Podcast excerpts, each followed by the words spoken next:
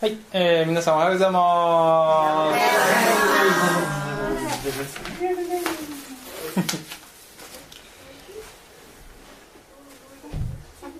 この雪だるまは私が作りました。あはい。ある雪の日にベランダに雪が積もってて、でそれをですね、そう、その通り。あのーかき集めてでベランダに落ちてた枝とかも適当にかき集めて作りましたね。で、まあ、我ながら結構いい出来だなって思いましたね。作ってて楽しかったしそして、まあ、それを見てあこれこれこれいいなっていうふうに思いました。で私の妻のみのりんもこれを気に入ってこれ超可愛いいねって言ってであのこんなふうに部屋に飾ってましたね。であ H 君あのマウス取ってもらっていいかなちょっとちょっと小遣いみたいで申し訳ない。けどあ足あるよね君でねみのりんはねあのこれすごい気に入ったので冷凍庫に入れて冷凍で永久保存永久保存しようって言いましたけどそういうのそんなやめようよって言って履かなくていいんだよってつ朽ちてゆくそういう存在でいいんだよ。それで美しいんだよっていうふうに言ってまああのなんとか止めましたけども。しかしまあそれを部屋に飾っていると、えー、こう1時間もするとこういう姿になり当然のことながらですけど。でさらに1時間もするとまあこういう風になって影の形もなくなってしまいました。儚い雪だるま人生でしたね。非常にね。儚い人生でした。しかし儚くて短くて、えーそういう人生でしたけども人生っていうか 何ていうの？だるませそういう生涯でしたけれども彼はですね立派にその存在意義と目的を果たしてこの世を去っていったんですよね。それは一つは作り主を喜ばせるっていう存在目的ですよ。作り主っていうのはすなわち私ですよね。私作り主が彼を喜んだその存在を喜んだっていうことが、えー一つ大きな彼の存在意味だったわけです。もう一つは作り主の愛している別の人を喜ばせたっていうことです。すなわちこのケースだと私の妻ですけどえー作り主を喜ばせそして作り主の愛している別の人を喜ばせた。その2つの大きな役割を彼はその生涯の中で、えー果たしてそして、まあ、朽ちていたわけです。ですからその生涯がいかに短くそして儚いものであったとしても立派にその役割を果たしていったわけですよね。仮に彼を冷凍保存して永久に、えー冷凍庫にしまっておいたとしてもあごめんなさい。でおいたとしてもせっかくだから見せておきましょうこの状態でずっと保管しておいたとしてももし私たちの目に触れず私たちが喜ぶということが実現されなかったらその存在にはあまり意味がなかったかもしれないですね。あるいは彼が自分でその辺に落ちてるコインとかをですね自分の身に埋め込んでほらこんなに素敵でしょって飾り立てたとしてもそれが作り主の私やミロニーの目から見て素敵な生き様じゃなけなかったとしたら私たちが意図した生き様じゃなかったとしたらどんなにお金を散りばめても意味がなかったんじゃないでしょうか。彼のその存在に意味を与えることができるのは作り主だけなんですよね。作り主だけが彼の存在に意味と意義と役割を与えることができる。わけです。そしてそれをするときに本当に幸せになれるわけです。それは人間も同じで私たちの人生はこの雪だるまよりもほんのちょっと長いだけですよ。ほんのちょっと長いだけの儚い儚い人生。だけれどもその短い人生の中でどのように生きるかどのようにその与えられた役割を果たして生きるか。それが本当に大切なことだと思います。そしてそれは短く言えばそれは神と人を愛して生きるということに尽きるんだよっていうふうにイエス様は言われたんですね。で今日のお話のポイントは自らの愛の範囲を広げていこうじゃないですかっていうことを語りたいんですけどこれは私自身が私自身に向かっても語りたいことなんです、えー、私が私ももっと広げていきたいですね。多分妻に言わせればあの自分に対してもっと広げろよって言われるかもしれませんけどあのそそれそれもある。それもある。でも愛を愛の範囲を広げていくっていうことは可能だっていうことを話したいと思うんです。その愛の対象は作り主でありそして作り主の愛している別の人。すなわち隣人ですよ。神と人を愛するっていうことをもっと広げていけるんじゃないか。そんなことを話したいと思ってますが今日のテキストはこの「良きサバリア人」っていう有名なイエス様の例え話なんですよね。ルカによる福音書10章25から37節。するとある立法の専門家が立ち上がりイエスを試そうとしていった。先生何をしたら永遠の命を自分のものとして受けることができるでしょうか。イエスは言われた。立法には何と書いてありますか？あなたはどう読んでいますか？すると彼は答えて言った。心を尽くし、思いを尽くし、力を尽くし、知性を尽くしてあなたの神である主を愛せよ。また、あなたの隣人をあなた自身のように愛せよとあります。イエスは言われた。その通りです。それを実行しなさい。そうすれば命を得ます。しかし彼は自分の正しさを示そうとしてイエスに言った。では私の隣人とは誰のことですか？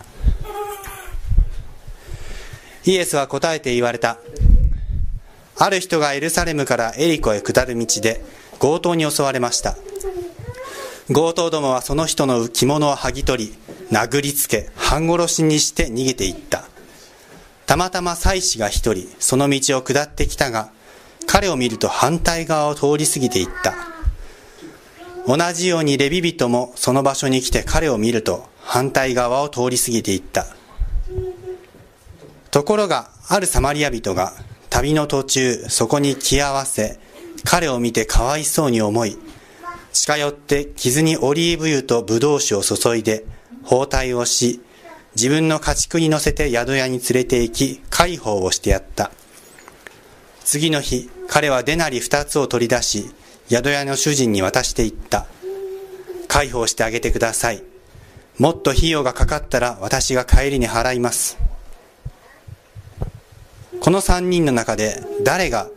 強盗に襲われた者の隣人になったと思いますか？彼は言った。その人に憐れみをかけてやった人です。するとイエスは言われた。あなたも言って同じようにしなさい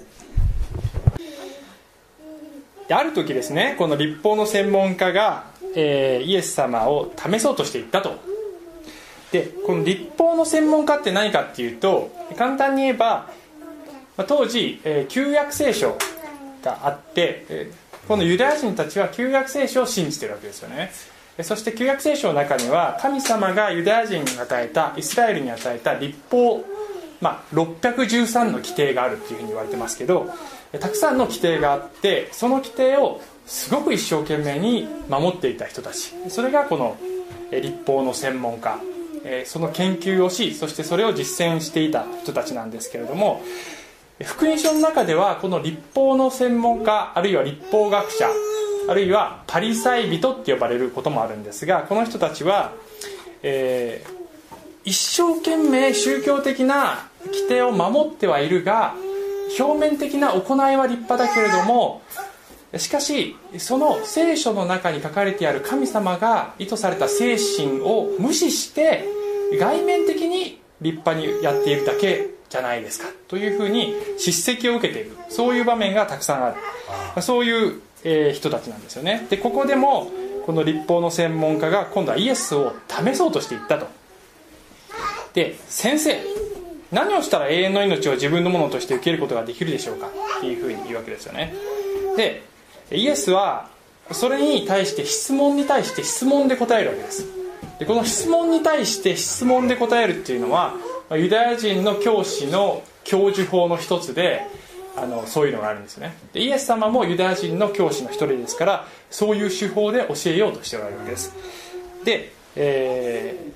ー、立法には何て書いてありますかっていうふうに尋ねてあなたはどう読んでますかっていうわけですよね。聖書に何て書いてあるかということを知識として知っているかどうかということが重要な問題なのではなくてそれをどう理解しているかそこにはどういう神様の意図が込められているとあなたは理解しているんですかということをイエス様は突っ込んで聞くわけです。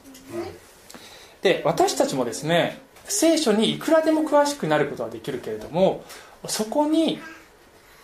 意図されている神様が伝えようとしているメッセージを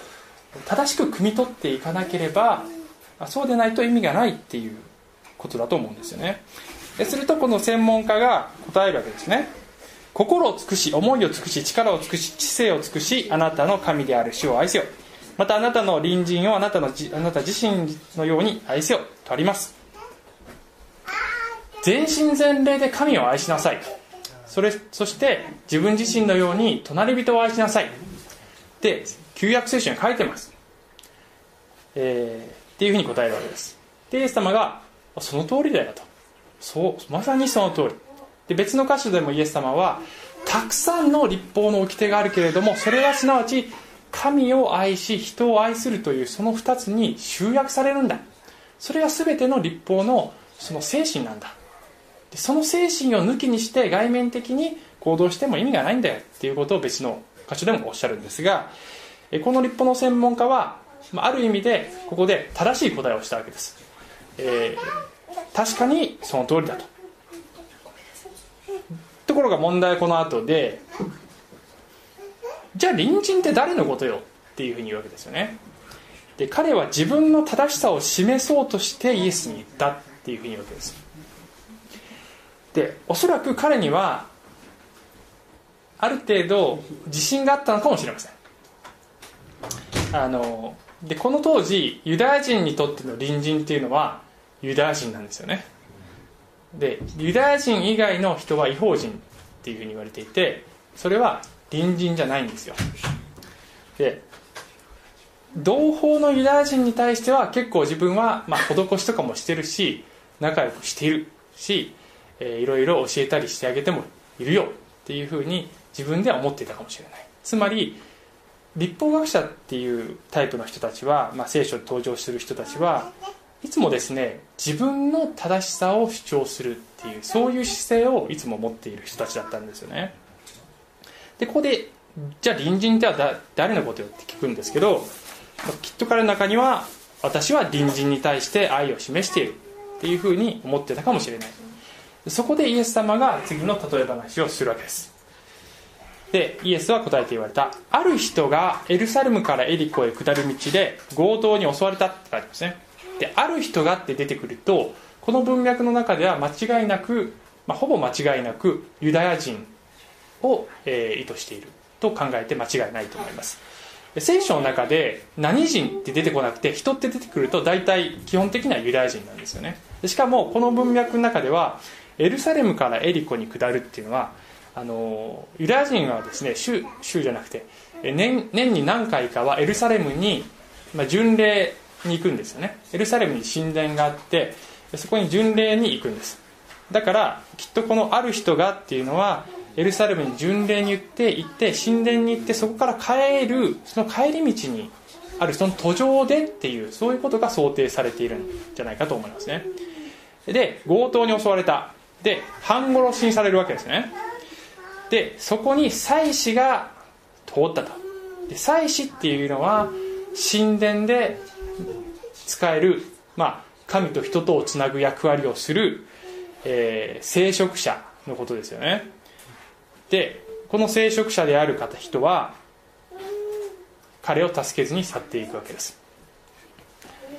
なぜそうしたかっていう理由は書いてません。しかしきっと彼の中ではいろいろな理由があっていろいろにいろいろな方法で自分を正当化することができたのかもしれない。例えばこの旧約聖書の立法の中には祭司が例えば死体に触れるとその人は、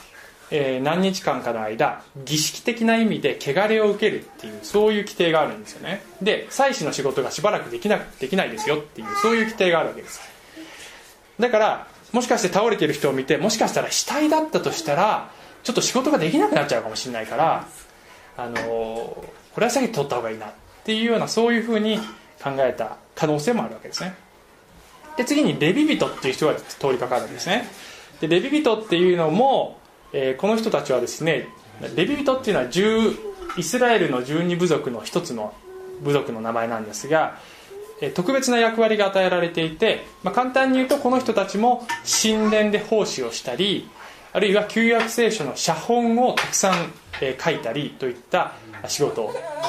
ま、特別に与えられている人たちだったんですよ。でこのレビ人もやはり、まあ、祭司のように要するに神に仕える仕事をしている人たちだったわけです。ところが彼も避けて通っていってしまったわけですね。でここで登場するのが3人目サマリア人が登場するわけです。でサマリア人という人たちはどういう人かというとユダヤ人とものすごい反目関係にあった人たちなんですよね。ですぐ近くに住んでいたんですが、えー、ユダヤ人とサマリア人はものすごくいがみ合ってました。特にユダヤ人がサマリア人をとてつもなく見下していたんですよね。もうユダヤもうユダヤ人から見ればサマリア人なんていうのは人じゃないぐらいに思ってたわけですね。でそのサマリア人がここを通りかかるわけですよ。そしておそらくユダヤ人だというふうに思われるその男性を助けるわけですよね。そして介抱し宿屋に連れて行きそして、えー、これから自分は出かけるけども帰りにまた寄りますと。そして費用がかかったらもっと払いますっていうふうに言うわけです。でこの3人の中で誰が36節。この3人の中で誰が強盗に襲われた者の病隣人になったと思いますかってイエス様はこの専門家に言うわけですね。で彼は言ったサマリア人ですって言わないわけですね。サマリア人ってですって言うのも嫌なんだと思います。だけど憐れみをかけてやった人ですっていうふうにおそらく渋々答えてるんじゃないかなっていうそういう図が想像できるんですけどね。イエスは言われた。あなたも言って同じようにしなさい。面白いのはですねまあ、面白いというかここでイエス様がすっごいかっこいいなって私が個人的に思うのはこの話をイエス様はユダヤ人にしてるんですよね。ユダヤ人の群衆がたくさんその周りにいるわけですよ。でその物語の主人公はユダヤ人がものすごく見下しているサマリア人なんですよね。で当然聞いている聴衆は全然面白くないねこれ。全然嬉しくないです。もしこれはもしこのですね主人公がね良きサマリア人の話じゃなくて良きユダヤ人の話だったらきっと聴衆もあの結構気持ちが良かったと思うんですよ。倒れているのがサマリア人で、まあ、いつもサマリア人に意地悪してるけどたまには哀れみをかけてやってもいいんじゃないのっていうような話だったらそしたらあまあいいかもねっていうふうに受け入れられたと思うんですよね。しかしそうじゃなくてイエス様はここであえてサマリア人を主人公にしてるんですよ。でサマリア人がユダヤ人を助けるっていう話をしてるんですよね。で全然面白くなかったと思います周りのユダヤ人たちは。でそこがイエス様のかっこいいとこで聴衆から好かれようと思ってる節が全くないっていうところがねあの聴衆に受ける話をするんじゃなくて彼らの痛いところをズバッとつくそういう話をあえてイエス様がそういう設定でしてるっていうところがあのまさにこの話のポイントの一つだと思うんですよ。自分たちが見下している人に憐れみをかけるのはまだ簡単なんですよね。でも見下してる人から憐れみを受けるのは屈辱ですよね。これね。でここでイエス様が隣人とは何かっていうことの定義を完全に変革していることにお気づきでしょうか。この専門家はですね愛すべき隣人は誰ですかっていうふうに聞いてるわけですよ。だけどイエス様が言ったのは愛することにより隣人になるんだっていうふうに言ってるんですね。つまり専門家にとってみれば近くにいる人あるいはユダヤ人の同胞それが隣人だ。だから隣人に愛を示せばいいっていうふうに思ってるんだけどあなたが愛を示した人があなたの隣人になるんだよ。だから愛を示して隣人になりなさいっていうふうにイエス様は全く、えー、隣人というものの定義を変えてるっていうことに気づいてほしいんですよね。でこの話の中で今何人か登場人物がいて自分は誰に当てはまるだろうかっていうふうにぜひ考えてみてほしいんですよね。自分はこの祭司だろうかレビ人だろうかサマリア人だろうかいろんな、あのー、人に当てはめてみて、えー、自分の姿をこう客観的に見つめてみるっていうことができるそういう話なんですがしかしここで特に取り上げたいのは2つのパターンですよ。2つのパターン。1つはこの話のポイントの1つはですねこの良きサマリア人がまずイエス・キリストだっていうことを知らなきゃいけないんですよね。そして倒れてる人はあなたあるいは自分だっていうふうにまず考えることができるんです。でイエスは私たちに愛を示してくれる神の御子であるというのが聖書のメッセージなんです。そして聖書によると私たちは死にかかっている人なんですよ。普通に元気に生活をしていると自分が死にかかっている人だっていう意識は私たちには通常ないんですね。しかし聖書は私たちは罪のゆえに死が定められてるっていうふうに言ってるんです。私たちは罪の奴隷だっていうふうに聖書は言っている。そして私たちはその罪のゆえに死ななければならない。そういう存在なんだっていうことを聖書が私たちに語ってるんですよ。で人生を、まあ、ある程度元気にうまく、えー、生きていると自分がこの倒れている人だという意識がないんだけれどもしかし聖書に自分を照らし合わせて見てみるときにあそうか神の前に私はそこで倒れている人なんだ。っていうことに気づかされるんですよね。でそしてその時に自分を助けてくれる。自分を救ってくれる。人がいる。それがイエスなんだ。っていうことに私たちは気づくことができる。良いサマリア人はイエスの方である。そして死にかかっている人は私なんだ。あなたなんだ。っていうそういう見方が一つできるんです。でもう一つの見方は、えー、その逆で良いサマリア人はあなたで死にかかっているのがイエス様だっていう見方があるんですよね。それはあの聖書のですね別の箇所にこれマタイの福音書の25節っていうところなんですけどえそこを少し参照したいんですけどね。そこにはイエス様の話の中でやがて私たちが天に行く時に私たちは神の前に立つと。でその時に、まあ、王であるイエスイエスが王としての姿で私たちと出会う。そして王は私たちにこう言うんだと、えー、これはイエス様の言葉ですけどそうして王はその右のにいる者たちに言います。さあ私の父に約束され祝福された人たち。世の初めからあなた方のために備えられた御国を継ぎなさい。あなた方は私が幸福であった時私に食べ物を与え私が乾いていた時に私に飲ませ私が旅人であった時に私に宿を貸し私が裸の時私に着るものを与え私が病気をした時私を見舞い私が牢にいた時私を訪ねてくれたからです。するとその正しい人たちは答えています。主よいつ私たちはあなたが空腹なのを見て食べるものを差し上げ乾いておられるのを見て飲ませてあげましたがでちょっと中略してますけどいつあなたが言っておられるようなそんないいことをあなたにしましたか？全然記憶がありませんとその正しい人たちは言いますっていうわけです。で40節。すると王は彼らに答えています。誠にあなた方に告げます。あなた方がこれらの私の兄弟たち。しかも最も小さい者たちの一人にしたのは私にしたのですっていう言うわけですね。何言ってるかというと私たちがこの地上で弱い人や貧しい人や助けを必要としている人たちに愛を示したらそれは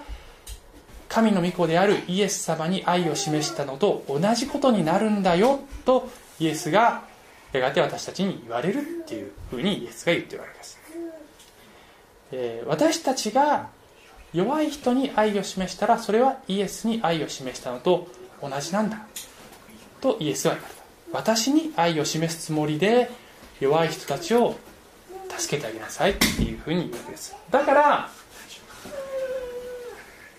あなたはこの良きサマリア人のように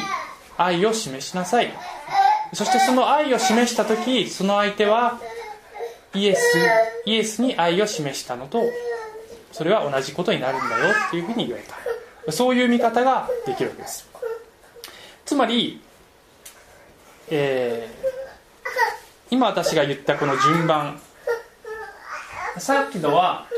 良きサマリア人はイエス様だ。で死にかかっているのは自分なんだ。でイエスは私を助けてくれた。でその次に良きサマリア人は今度はあなたになってあなたが良きサマリア人になってそして弱い人を助けなさい。っていうメッセージをここから汲み取ることができるんですよね。その聖書全体を通して見れば。で重要なのはこの順番なんですよ。で最初にイエス様に尋ねた専門家は神を全身全霊で愛するという神と人との関係というのがまずあってそしてその次に隣人を愛するという人と人との関係が縦の関係がまずありそして横の関係がある。っていうふうに専門家は答えそしてイエスはその通りだよっていうふうに言われたわけですよね。縦の関係があってそして横の愛のつながりがあるっていう順番が大切なんです。でこれがですね縦の関係なく縦の関係がなくて横の関係だけになったらそれは機能しないんですよ。つまり神からまず愛を受けたっていう意識がなくその認識がなくてそれがなくて自分は良きサマリア人になろうって頑張ろうとしても絶対に人間は良きサマリア人にはなれないんです。私たちが隣人に愛を示していくことができるのは私たちにまず愛を示してくれた神を知る。神がまず私たちを愛してくれた。だから私たちは愛し人を愛する力が与えられるっていうそういう順番でなければ、えー、私たちは本当の意味で人を愛することはできない。でそのことをですねあの同じことを言っている、まあ、このこの赤星進氏っていう方がいらっしゃるんですけどえー、赤星進さんという方はお医者さんをして長年クリスチャンでお医者さんをしていらっしゃった方で、えー、この「若きキリスト者の絶情」っていう本をですね、まあ、いろんな書籍を書いていらっしゃるんですけどこの教会のある一人のメンバーのお父様でいらっしゃってで今日が命日なんですね。今日が3年目の命日なんです。でそれを機に私はこの本をちょっと今回読ませていただいて本当にすごいねこの人ね。あのこれは人にこう期するわけではないんですがあのこのこの題の通り若きキリスト者の熱情。もう熱情がほとばしってる感じですね。もうあの神と人を愛して生きるということをもうものすごい熱情で追求したそういう人だなっていうふうに感じましたね。彼がこういうふうに言ってます、えー、抜粋ですけど真に愛と言われうるものは神の愛のみであると。我々は心を尽くし力を尽くして神を愛し神の愛を与えられて人を愛するのでなければ隣人を真に愛することはできないのだと。思う我々は常に我々の愛を神の愛の基礎の上に置かねばならない。っていうふうに言っていて今日のメッセージとぴったりのことを言ってくれてるやったって思いましたね、えこれをブレイクダウンすると私たちはまず愛される体験をしなければいけないんですよね。愛される体験抜きに人を愛そうとしても無理なんです。愛されることを体験してで人を愛する前にもう一つ段階があるんですけどまず自分を愛することができるようになるんですね。神が私を愛してくれている。私を価値あるものと見てくれている。ということを知った時に健全な意味で自分を愛するという健全な自己愛が生まれる。そしてその愛があってそして人を愛することができるようになる。こういう順番がなくて突然この3番目に行こうとしても無理無理なんです。それは形だけの自己満足の愛になってしまうんですね。でさらに言えばこの続きどうなるかというと人を愛することができるようになると今度はますます自分を愛することができるようになるんですよ。そして自分を愛せるようになるとますます人を愛せるようになるという良循環が好循環良循環が生まれていくんです。人を愛するとなぜ自分を愛することができるようになるかという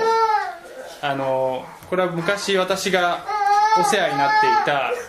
カウンセリングの先生がよく言ってたことなんですけどあのその人はですね人間の脳の働きに詳しい人で人間の脳の奥底ではえ常に一人称でしか、えー、言葉を理解することができないんだそうです。つまり人間の脳の情動を司る自律神経とかを司っている部分では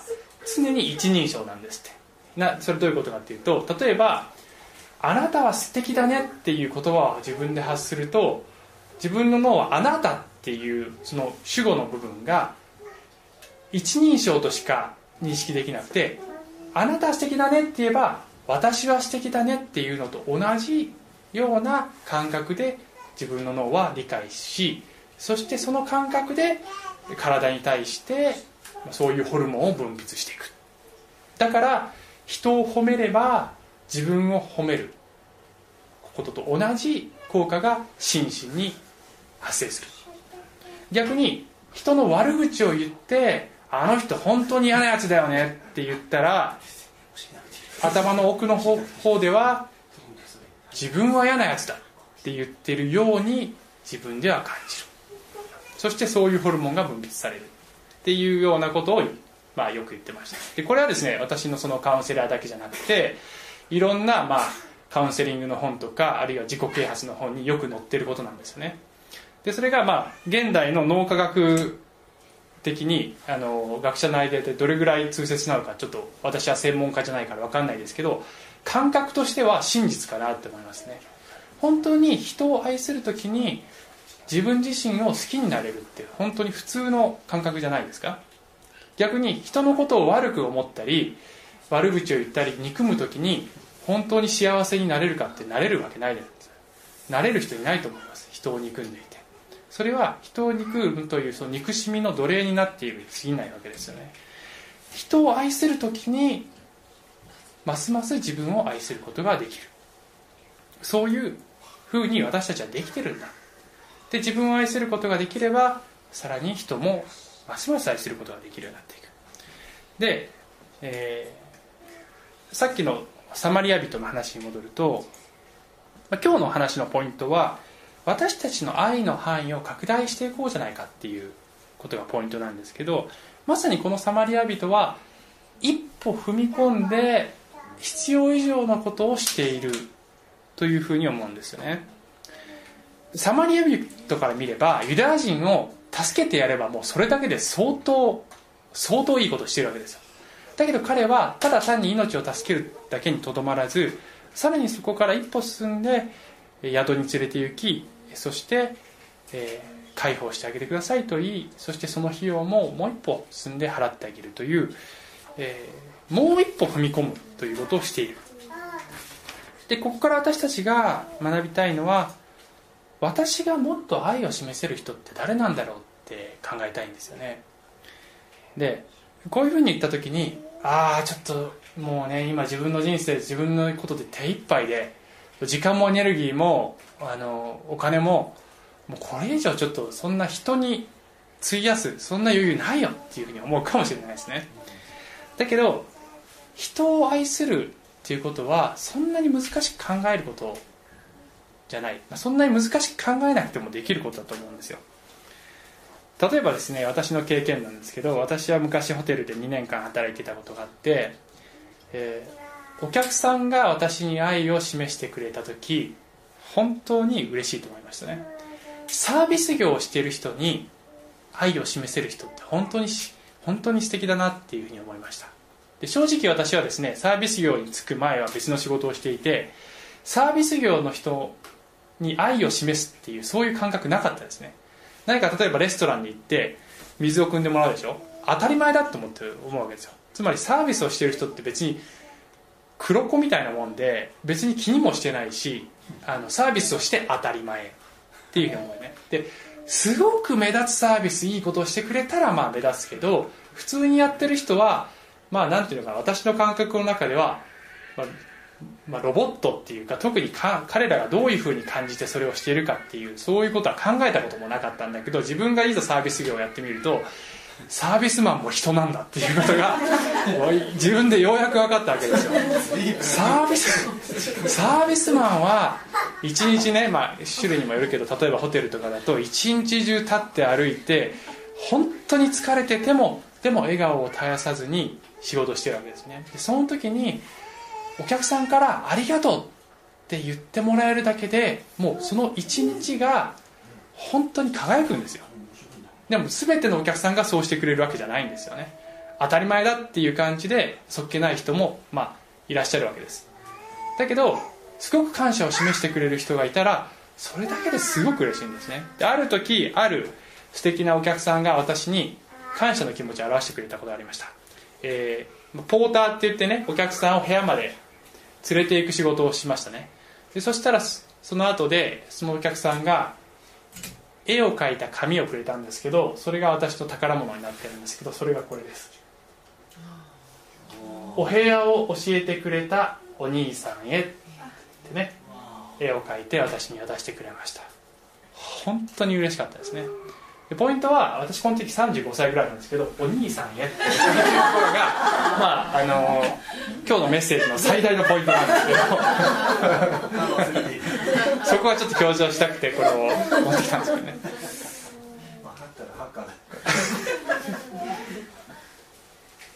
私たちはそんなに難しく考えなくても至る所で小さな愛を人に示すことができるそして例えばこのサービス業だったとすればその一言とかその小さなことがその人のすごく疲れて本当にいろんな難しいお客さんとかもいていろんな悩みも抱えている中でその人の一日を一言だけで変えることもできる。サービス業じゃなくてもお友達や会社の人や家族や妻やあるいは自分が普段ちょっとあの人苦手だなって思っている今パッと皆さんの頭に浮かんだあの人とか に一言声をかけることもできるかもしれない。ほんの一歩踏み出すだけですごく大きな変化を与えることができるんじゃないでしょうか。ちなみに私の妻のみのりんはホテルに泊まるといつもホテルを掃除してくれた人にメモを残すんですよね、ごい素敵だなってね私の自分の妻ながら思うんですけどね。あのお部屋を掃除してくれてありがとうってメモを残すんです。素敵だなと思います。簡単なことですよ。だけどそれだけできっと掃除をした人はすごくその一日ハッピーにできるんじゃないかなと思うんですよね。もう一つ考えたいのはじゃあ私たちが神に対して示せる愛は何だろうかって考えるんですよね。でさっきから何回も言ってるように縦の関係なくして横の関係は無理なんですよ。真の意味では。で私たちが神との生きた愛の関係を築く時に本当に隣人を愛せるようになっていくんだけど神との関係をないがしろにして隣人愛はありえないんです。真の意味例えば私が、まあ、みのりんとね関係を作っていく上でみのりんは夫である私が誰か他の人に親切なそういう立派な夫であってほしいと願うと思いますね。じゃあ私が友達にすごく親切にしてるけども妻であるみのりとは全く時間を過ごしません。親切もしません。っていうような夫だったとしたら妻は喜ぶかというともちろんそうではない。妻と愛の関係を保ってそしてその上で他人にも愛を示していく時に初めて妻は私のことをあ素敵な夫だなっていうふうに思ってくれると思うのでそう知っていきたいと思うんですけど、えー、まだまだ足りない部分もあるんですがそれは神様との関係でも同じで神様は神様とあなたとの関係をやはり深く深く充実させていきたいと思っておられる。聖書の神様は個人的な関係をあなたと結んでいきたいと思っておられる。そういう神なんです。そしてあなたがあなたをどんなに愛しているかということをあなたに知ってほしいと思っているしまたあなたから愛してほしいと思っておられる神様なんですよ。愛の関係を築いていきたいと思っておられる神様です。そして神様が私たちに示してくださった最大の愛の表現は神が御子イエスを送りその御子イエスの十字架を通して私たちの罪をあがない私たちの罪を許しそして私たちを救ってくださった。つまりそこで生き倒れている私たちを助けてくださった。それが神が私たちに示してくださった愛です。私たちは神様をどんなふうに愛していけるだろうか。そのことを一人一人が考えていきたいなというふうに思います。最後に、えー、第一ヨハネの5章に書いてある御言葉。私たちが神を愛したのではなく神が私たちを愛し私たちの罪のためになだめの供え物として御子を使わされました。ここに愛があるのです。愛する者たち。神がこれほどまでに私たちを愛してくださったのなら私たちもまた互いに愛し合うべきです。お祈りします。愛する天のお父様。